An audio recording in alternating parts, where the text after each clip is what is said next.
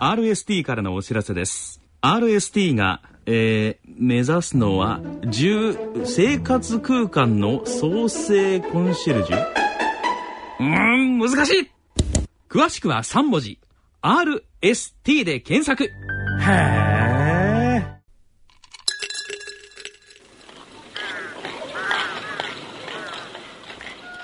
静岡町角電気屋さんのコーナーです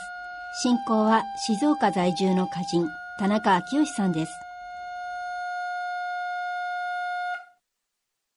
ご機嫌いかがでしょうか？田中昭義です。このコーナーでは静岡県内各地で商店街などの地域活動を担っておられる電気店の亭主の方に、えー、インタビューをさせていただきます。そして静岡各地の様子電化製品をめぐるエピソードなどを静岡県在住の私田中昭義が伺ってまいります。さて静岡県電気商業組合理事長の石井勝次さんにお話を伺ってまいりたいと思います。石井さんよろしくお願いいたします。はい、えー、こんにちは。石井でございます。よろしく一つお願いをしたいと思います、はい、よろしくお願いいたしますで、えーと、そもそも、えーと、この石井さんご自身で電気店も経営されていらっしゃる一方でこの理事長さんとしてのお仕事をされていらっしゃると思いますけれども、はい。はい、石井さんが電気店を経営されている、えー、ところはですね、はい、静岡のどんな町の、えーと、どんな商店街なんでしょうか？はい静岡市の中心街から北街道というのがですね新しくできてます、はい、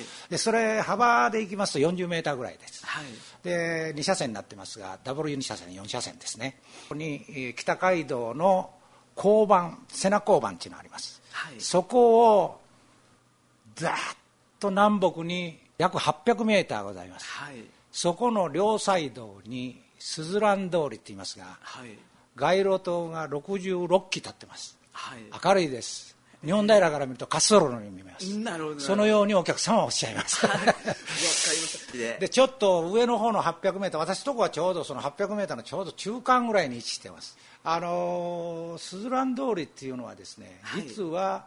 あの子供たちがつけたんですね。子供がつけた商店街、はい、もう少しこの商店街に関してですね、はい、いろいろお話、えー、伺っていけたらと思いますけれども、はい、えー、っとですね私があそこでご紹介したのが47年ですので昭和47年ですね、はい、でその時はもう砂利道でもうザー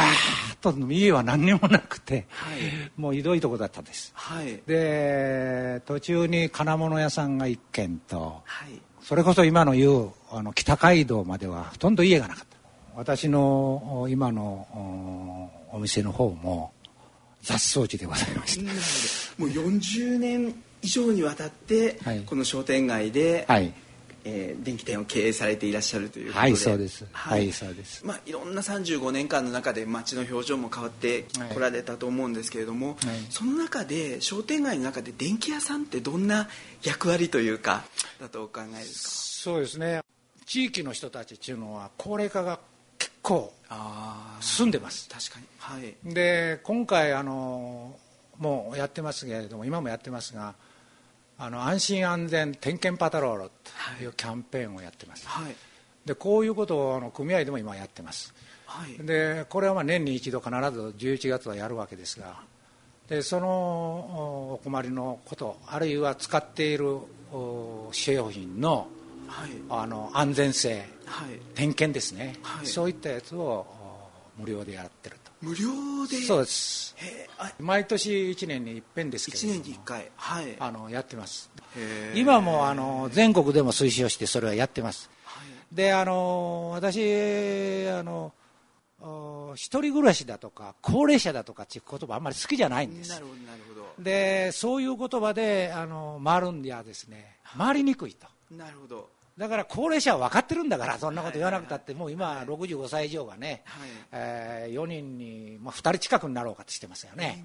はい、そういう感じになってるさなかの中で高齢者ってわざわざ歌わなくてもいいだろうなるほどなるほどという形で私はそういうポストが来ると必ずマジックで消しなさい。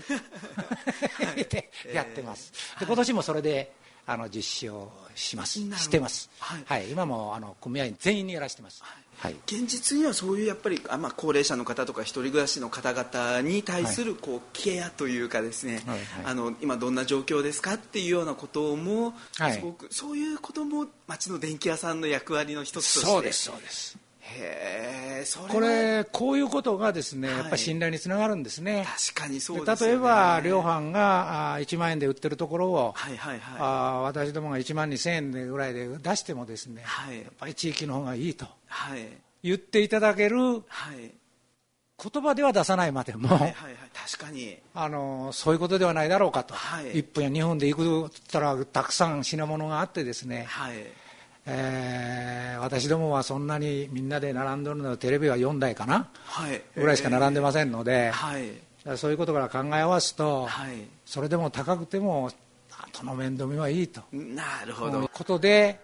なんとか買っていただいてるんじゃなかろうかというふうに思います、承知しました、ありがとうございます。いやびっくりしました。そういうもう無料で点検に行きながらも、あのある意味では地域の安心安全のためのパトロールっていう言葉が本当文字通りパトロールなんだなと思いました、はい、えー、ありがとうございました、はい、そろそろお時間となりました、はい、この続きはまた次回の放送でお送りさせていただきたいと思います。ありがとうございました。静岡町角電気屋さんのコーナーでした。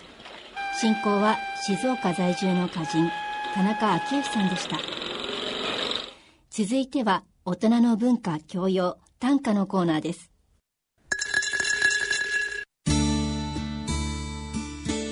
人のための大人のラジオ。大人の教養のコーナーです。このコーナーは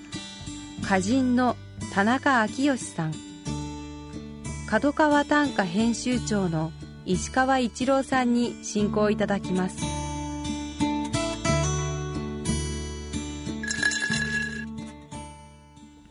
ご機嫌いかがでしょうか？田中昭義です。ご機嫌いかがでしょうか？角川短歌編集長の石川一郎です今回は角川短歌8月号の紹介をしてまいりたいと思いますはい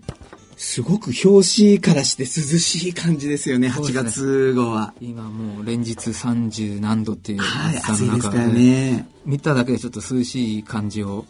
感じ取ってくれるかなっていう。はい、そうですよね。見てるとなんか涼しくなりませんか？はい、なりますなります。この、えー、草花ですかね、とやっぱり花もピンク紫薄い青という感じで、えー、そうですね。はい。うちとしても白い表紙っていうのはすごく珍しい感じで、はい、そうなんですね、えー、はい。ぜひもうこの涼しげなですね、紙面をぜひ手に取っていただけたらと思うんですけれども、はい、はい、特集はどんな内容を、はい、えー特集組まれましたでしょうか？はい。今後は、えー、愛称したい歌。はい。愛称したい歌。はい。えー、短歌のリズムとメロディーっていうところに、えーと、要は音の響きだったりリズムっていうところに注目して、はい、えー、どういう秘密があるのかあるいはどういうメーカーがあるのかというのを、はい、えー、特集した企画です。なるほどなるほど。えー、田原町さんも「音のコーディネート」というタイトルで、はい。えー、総論を述べていらっしゃいますけれども、ね、久しぶりに田原町さんにはこういう総論で登場していただいたんですけど、はい、このリズムとメロディーの特集をやるんですっていうふうにちょっと申し上げたところすごい乗ってきてくれまして。ね、えー、そうなんですね。田原さん自体の歌がね非常にこう、覚えやすくて確かに。口に出して楽しいというところもありますしね、はい。まあ、そういう方が、まあ、実際にどういうところに気をつけて作ってるのか、なるほど。ポイントみたいのを解説してくれたんですけどね、はい、具体的にはもう、えーと、町さんはどんなふうにおっしゃってるんですかね？ほんの触りだけでも教えていただけたら。はいそうですね。栗木京子さんっていう歌人の方の有名な歌でですね、はい、えー、ですよね。観覧車回れよ回れ思い出は君には一日我には人よ。はい観覧車回れよ回れ思い出は君には一日我には人よっていう有名な歌があってこれをちょっと題材にですね、はい、えっ、と一つはリフレインってことを言っていて、はい、えー、例えば、えー、上の句の観覧車回れよ回れでこれがこう回れよ回れって言って31音しかないところにわざわざこう回れって1回言えば意味として通じるところ。を、ね、2回言ってたり。でこれはこの繰り返すことで単なるこの3分との違いで、はい、やっぱり、えーと、意味を伝えるんじゃなくてやっぱ言葉の、えーと、お面白さとか、えー、言葉を味わうってことがやっぱりシーカの楽しみなので、はい、えー、無駄と思われがちなんだけどもここはすごく効果的に伝わ、えー、作られているとい。うことを一つ指摘していただいてますね。はい、確かにもうすごくこの観覧車、えー、なんとか回れ思い出はなんとかって言われるよりもですね、えー、観覧車回れよ回れって言われる方が実際にもう観覧車自体も回っているものですので、えー、そうですね、あのすごくこうリズムもありますし、えーもうあのできるだけもっともっと回っていてほしいっていうこう作者の若い作者の願いのようなものも。そうですね。これは二十歳ぐらいの時に作られたんでさっきね。そうなんですね。それで、まあ、あの恋人と思われる人と一緒に観覧車乗っててあなたにはこう今日という日は一日かもしれないけど私にはこう一生はい、という歌なんですけど、まあ、田原さんの解説によると、まあ、ちょっと失恋の予感が、はい、この歌にはあって、はい。えー、もしかしたら不倫とかそういうのかもしれないですけど、わからないですけどね。はい、まあいろんな読みようは自由だと思うんですけど、その回れよ回れっていうところにちょっとなんかやけくそとまではいかないけども、はい、思いっきり回っちゃってどうせ最後なんだからみたいな、そういうなんか感じが伝わってきて、はい、というようなところで、まあ、えっ、ー、と、非常に有名な歌ですけど、それはやっぱこう覚えやすいっていうのもあるし、えー、こう、そういうところでこの歌のリズムとメロディーっていうのが重要だということと、はい、あともう一つはですね、はい、えー、第3区の「思い出は」っていうところの、はい、えー、でもすごい重要だと言っていてですね、こう観覧車回れよ回れときてで思い出はというふうにこのワンクッションを置く感じ、はいはいはいはい、そして思い出はの「は」っていう助詞が、まあ、実に、まあ、穏やかで感じで、はい、まあ、次にどうなるのかどういうことが言われるのかっていうそのクッションになっている小休止的な意味を持ってて、はい、ここもこの一種のリズムだったり調べに非常に重要な役割を果たしているというような、はい、まあ、そういうこう音楽でいうと給付なるほどなるほど。みたいなところに注目して、はい。ええー、と解説してくれていますね。なるほど、はい、あの今お話伺っててなるほどと思ったのがですね通常この栗木京子さんの歌でいうと下の句の「えー、君には人日我には人よ」っていうリフレインのところまでは語られる人たちがすごくたくさんいるんですけれども、はいあえて五七五の真ん中の方の五、はい、えー、腰の句と言われてここが重要だっていうのをよくも昔から言われ続けているんですけれども、えーここのところの思い出はっていう一見この歌の読みではそこを注目してる人ってあんまり実は多くないかもしれないかなという中でそこのワンクッションっていうのを捉えているっていうのはああのマチさんのこう天性のリズム感というかですね、はいあの体操のリズム感と、うん、あの文学のリズム感ってちょっとまた違うような気がするんですけれども、えーすごくこう音楽性っていう意味では、はい、あのこの音のコーディネートってああなるほどなというふうにも思うんですけれども、はい、はい、あの栗木京子さんだけに限らず北原白秋とか読んでいるともう本当に、えーね、あの音楽を聴いているような感じというかですね、うん、クラシックの音楽を楽しむように、はい、北原白秋の歌集は読むことができるんじゃないかと私も常々思っていたんですけれども、はい、確かにそういうこう相性性の秘密を解きえーとまあ、と時訪ねていくというかですね。えー、なんかそんな感じで、えー、なぜ五七五七七のリズムがこんなにもこう心地いいものなのかっていうところにもつながるのかもしれないですけれども、はい、そうですね。はいその、えー、1400年間の永遠のテーマのようなですね。あまさにそうですね。はい。五七五七七という部分の、えー、秘密を解析するような、はい、そんな特集でもあるのかなと思うんですけれども、ね、はい、最後には韻律の素晴らしい愛称歌50首としてですね、はい、えっとまあ、田中さんともすごく親しい梅内美香子さんにね、はい。えっと、50首「万葉集」から、えー、で現代の短歌まで、はい。えっと、ととにかくこう口に出して読みたい愛称歌をですね選んでもらってますね。はい、はい、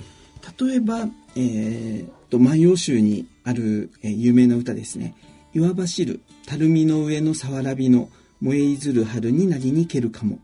岩走る垂水の上のさわらびの燃えいずる春になりにけるかも。という有名な歌も、はい、えー、この50首の中に入っていますし、はい、あとは、えー、古今集の、えー、有原の成平。世の中に耐えて桜の中にせば春の心はのどけからまし、はい、世の中に耐えて桜の中にせば春の心はのどけからまし、えー、世の中に全く桜がなかったんならもっと春の心は、えー、のどかだったなという有名な、えー、一首ですけれども、もうこういう本当に相性性のある歌というのを、ねはい、えー、メナイさんも選んでいらっしゃいますね。はい。のどけからましとかね。はい。初めは意味わからずずっともこうなんか響きがいいですよね。はい、ね、そうですね。で、えー、柿の本の人丸の足引きの山鳥の尾の白り尾の長流しよう一人かもねん。はい、足引きの山鳥の尾の白り尾の長流しよう一人かもねん。という、まあ、有名な歌ですけれども、はいはい、そこから現代の方にもつながってくるんですね。そうですね。はい。あ、えっ、ー、と、その、先ほどちょっと名前を出した北原白秋で言うと、君返す、朝の敷石サクサクと、雪をリンゴのかのごとく触れ、君返す、朝の敷石サクサクと、雪をリンゴのかのごとく触れ、という一首も有名ですけれども。ね、はい。確かにやっぱり有名な歌っていうのは残っていくだけのこうリズムというのがやっぱり、えー、そうですね。この意味とリズムと調べがこう一体になって、はい、やっぱ完成されてるんだなって感じがすごくしますね、はい、そうですね、はい、和歌山牧水の、まあ、本当に有名な歌が随分並ぶなと思ってみて決定版と思っているんですけれども、はい、白鳥は悲しからずや空の青海の青にも染まず漂う白鳥は悲しからずや空の青海の青にも染まず漂うという、えー、牧水の海の声という歌集の中の有名な一首ですけれども、はい、はい、やはり文語がいいですね。なるほど、なるほど。編集長から見るとまたそんな感じで。はい、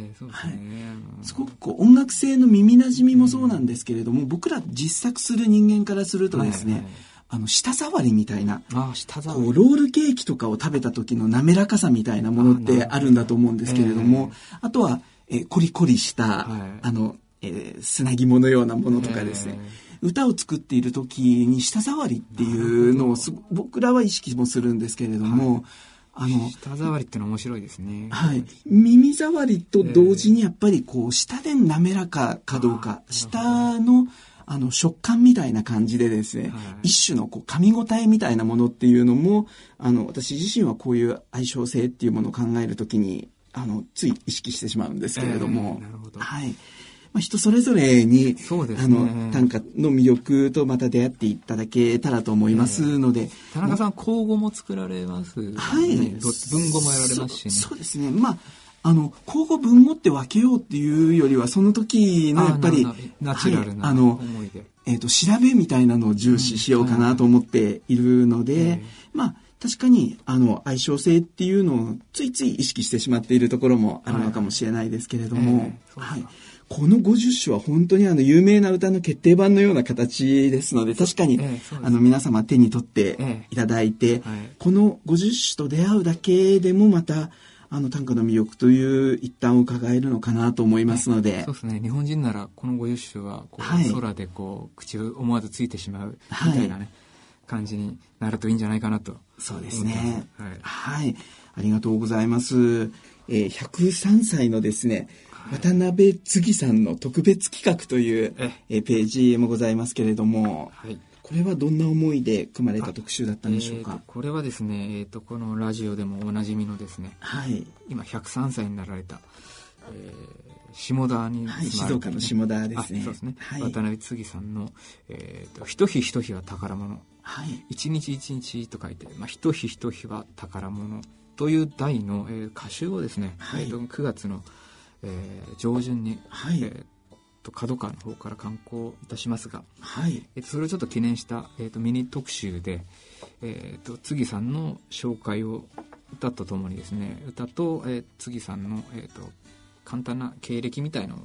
紹介する特別企画を組んでるんですけども、なるほど。合わせてあの次さん6歳の頃の写真す。ごいですね。可愛らしいお写真ですよね。はい、女学校時代の写真とかね、はい、あとこの次さんは工房短歌館にねしょっちゅう応募してくれてるんですけど、えー、その生のハガキをちょっと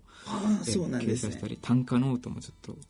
公開してますので、なるほど、はい、あの具体的に少し、えー、渡辺次さんの作品も紹介できたらと思いますけれども、はい、すごく100歳を超えた方の作品というのはもうこんなユーモラスなものも醸し出すんだっていうのにも驚いたんですけれども「はい、えー、大空が高くなったよ100歳を一つ超えたら背が曲がったから大空が高くなったよ100歳を一つ超えたら背が曲がったから」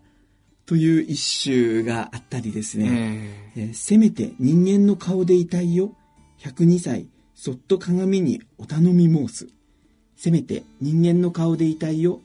102歳。そっと鏡にお頼み申す。なかなかあの、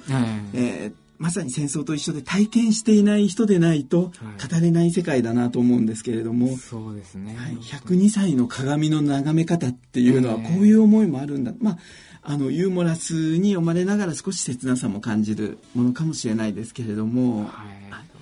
い、でもお元気ですよね作品が。ですね。はい。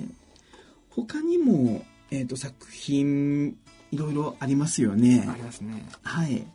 とまあ、ここで紹介したのは、はい、もう一度電車に乗ってみたいな101歳は夢でつぶやくもう一度電車に乗ってみたいな101歳は夢でつぶやく。という歌とか、はい、なるほど、えー、はい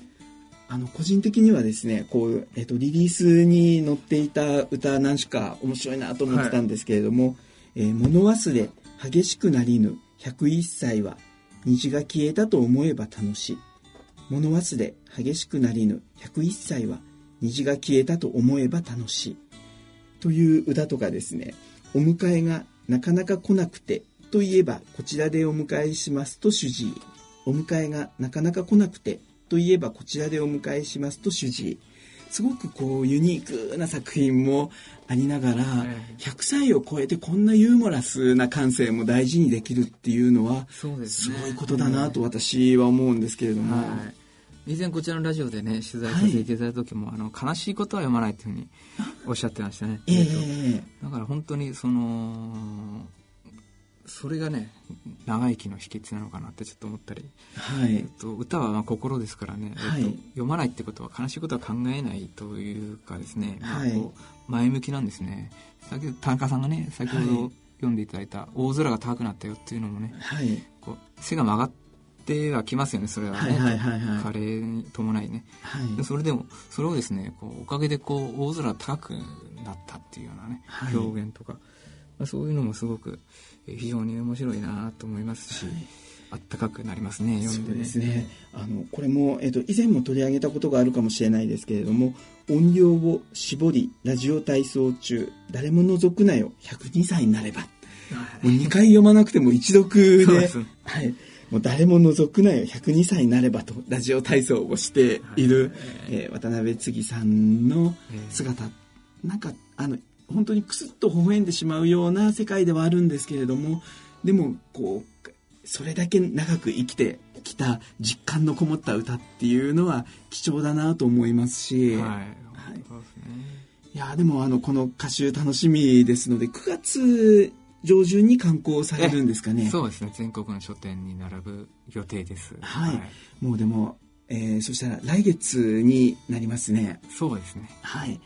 103歳の歌渡辺次さん「えー、ひとひひとひは宝物」という歌集が刊行されるそうなので、はい、ぜひ、えー、皆様お手に手、えー、お手に取っていただけたらと思っております。はい、はい。という感じで、えー、8月号さまざまな特集もありましたけれども、はいえっと、コンボボタン画館にも、えー、はい、個性的な作品が随分集まっていたかなと思いましたけれども、はい、えー、石川編集長の注目した作品はございますか？はい。じゃあ私から一首、えっと、これ共通選で、えっと、2人の選者を選んでるんですけども、はい。えー、東京都の芹沢さんという方の作品で「はい。えー、子供らのつつがなきこと喜べり。母の日の朝届く花束」子供らの筒が泣きこと喜べり母の日の朝届く花束という歌ですね、えっと、はい、母の日にあのお子様から、えっと、花束が届いたっていう時のことを歌った歌ですけどね、はい、それでこうあ子供たちは無事でやってんだなということの思いを馳せているというさすが母親という感じなんですけどね、はい、えーと、その、あのー、思いをその子供らの無事というところにこう思いを馳せているという、はい、ところがまあ新しいなんか発見というかですしねですね。なんか良い歌だなと思いました、はい、無事っていう言葉はやっぱり母親が子供に使うから似合う言葉でもあるんだなと、ねうん、この一首で改めて思いましたけれども、はい、あの私もですね、はい、えっ、ー、とこれは、えー、東京都の片山由香さんという方の作品ですけれども、えー、学校で一人ぼっちという子供へ宝石のようなドロップ渡す。学校で一人ぼっちという子供へ宝石のようなドロップ渡す。学校で一人ぼっちだっていう、まあ、幼いお子さんですかね。小学生ぐらいなのかもしれないですけれども一人ぼっちなんだっていうふうにこう告白してくれた子供に何かを伝えるとか、こう言葉で体験を語るとかではなくてですね。あの実際にあげたのは飴玉ですけれども、はい、そこにはこうお母さんの気持ちがこもって宝石のようなドロップもあの子供の少しでも心に響いて届いてくれたらっていう思いのですね、はい、なんかどんな薬よりも薬になっているドロップなんだろうなと思って、ね、すごく印象的な一首だったんですけれども、はい、いいですね、はい、まああの短歌っていうのはこう人から人へのあの心から心にこう届けていくものでもあるんだなというのを、え。ー、31文字の手紙でもあるんだなというのを改めて実感しましたけれども、はい、はい、もう一種ぐらい注目の作品ございますか？そうですね。えっ、ー、と面白い作品でした。ぜひ、えー、リスナーの皆さんにも作品、えー、五七五七作っていただけたらと思いますけれども、はい、えー、角川短歌8月号を見るとですね、応募用紙もいろいろございますし、はい、ぜひ作ってみてください、まずはね。はい、はい、そうですね。そして、えー、次号の9月号ですけれども、はい、えー、こちらはどんな特集がございますか、はい、次号はですね大きく2つの特集を組んでまして、はい、1つ目が、えー、60歳からの短歌。はい60歳からの短歌。はい、はい、ということで最近ですね、えっと、会社勤め等をですね終えられて、はい。えー、と町のカルチャーセンターとかですね、はい、あるいは短歌結社とかに、えー、と入られる方がすごく多いんですけどもえっと、今こう高齢者社会というかすごい寿命伸びてますからね、はい、今60歳って言ったらすごいもう若いんですね。そうですね、体力もまだまだあるし、はいはいはい、でもあと仕事はちょっとリタイアとかして、はい、で結構時間の使い方に結構ですね悩まれてる方も多い。で普通の若い人と違ってやっぱり社会経験人生経験がもう豊富ですから、はい、うちに貯めてるものはもういっぱいあるわけで。はい、でそれをこう、まあ、短歌という詩形でですね表現していきたいという人が結構増えてますんで、はい、まあ、その人たちに向けて改めて、えーと、60歳から始めるいいあるいはもうすでに始められてる人でも60歳ならではのね、はい、50, 50代には読めない。なるほど。70にも読めないこの60歳という、まあ、高度経済成長を日本の支えてきたね、はい、えーと人たちパワーもありますからね、はい、えーと、そういう人たちがこう短歌界を支えていくんじゃないかなと思ってですね、はい、60歳から短歌という特集をしていただきました。はい。わ、はい、かりました。楽しみにしたいと思いますけれども、はい、そしてもう一つこれは面白い企画だなと思ったんですけれども、ね。えっと、今テレビドラマで「花子とアン」というですね村岡花子さんのはあの赤毛のアンの翻訳家のドラマが今話題ですけども、はい、えーと、その花子さんのお孫さんであるですね、はい、えーと、村岡恵里さんという方がいらっしゃって、はい、えーと、あと花子に、えー、と短歌を教えていた佐々木信綱さん、そのお孫さんである幸綱さん、佐々木幸綱さんと、えー、花子のお孫さんである村岡恵里さんによる対談を、司会のさっきから登場してます栗木京子さんが、ね、ドラマの非常に大ファンということで、ね、あそうなんですね。かついろんなことに詳しいんですね、はい、その方を司会に、えっと、お孫さん対談をちょっと繰り広げてもらってまして、はい、ドラマの裏話ですとか、はい、村岡恵里さんはその花子さんの原作者でもありますね、えー、えーとでドラマではカットされてしまった短歌との関わりの部分みたいななるほど。で佐々木信綱がすごいキーマンなんですけど、はい、ドラマには登場しないみたいで。そうなんですね。でなんか白蓮にのことが結構多いですけどね。そうですね。今回はその裏ってことで村岡花子さんに影響を与えた人佐々木信綱、はい、あともう一人片山弘子さんっていう、えっと、翻訳会の道を開いてくれた女性がいるんですけども、はい、白蓮に比べるとちょっと地味な存在でだからテレビ向きじゃなかったのかな。と思ったりしてるんですけど、はい、原作者としてはそこをちょっとフィーチャーしてほしかったみたいな思いもあるようでちょっとそのドラマの裏話とかを踏まえてですね、えっと対談をしてもらってます、はい、赤毛のアンとか、えっと、翻訳お読みになった方いっぱいいらっしゃると思うんですけども、はい。えっと、その日本語の美しさっていうのがあって、はい、そこはやっぱこう動綱から学んだ万葉集短歌にあるということをおっしゃってまして、非常にまたこれ面白い。なるほど。あ言われてみたら確かにそうですね、えー、はい、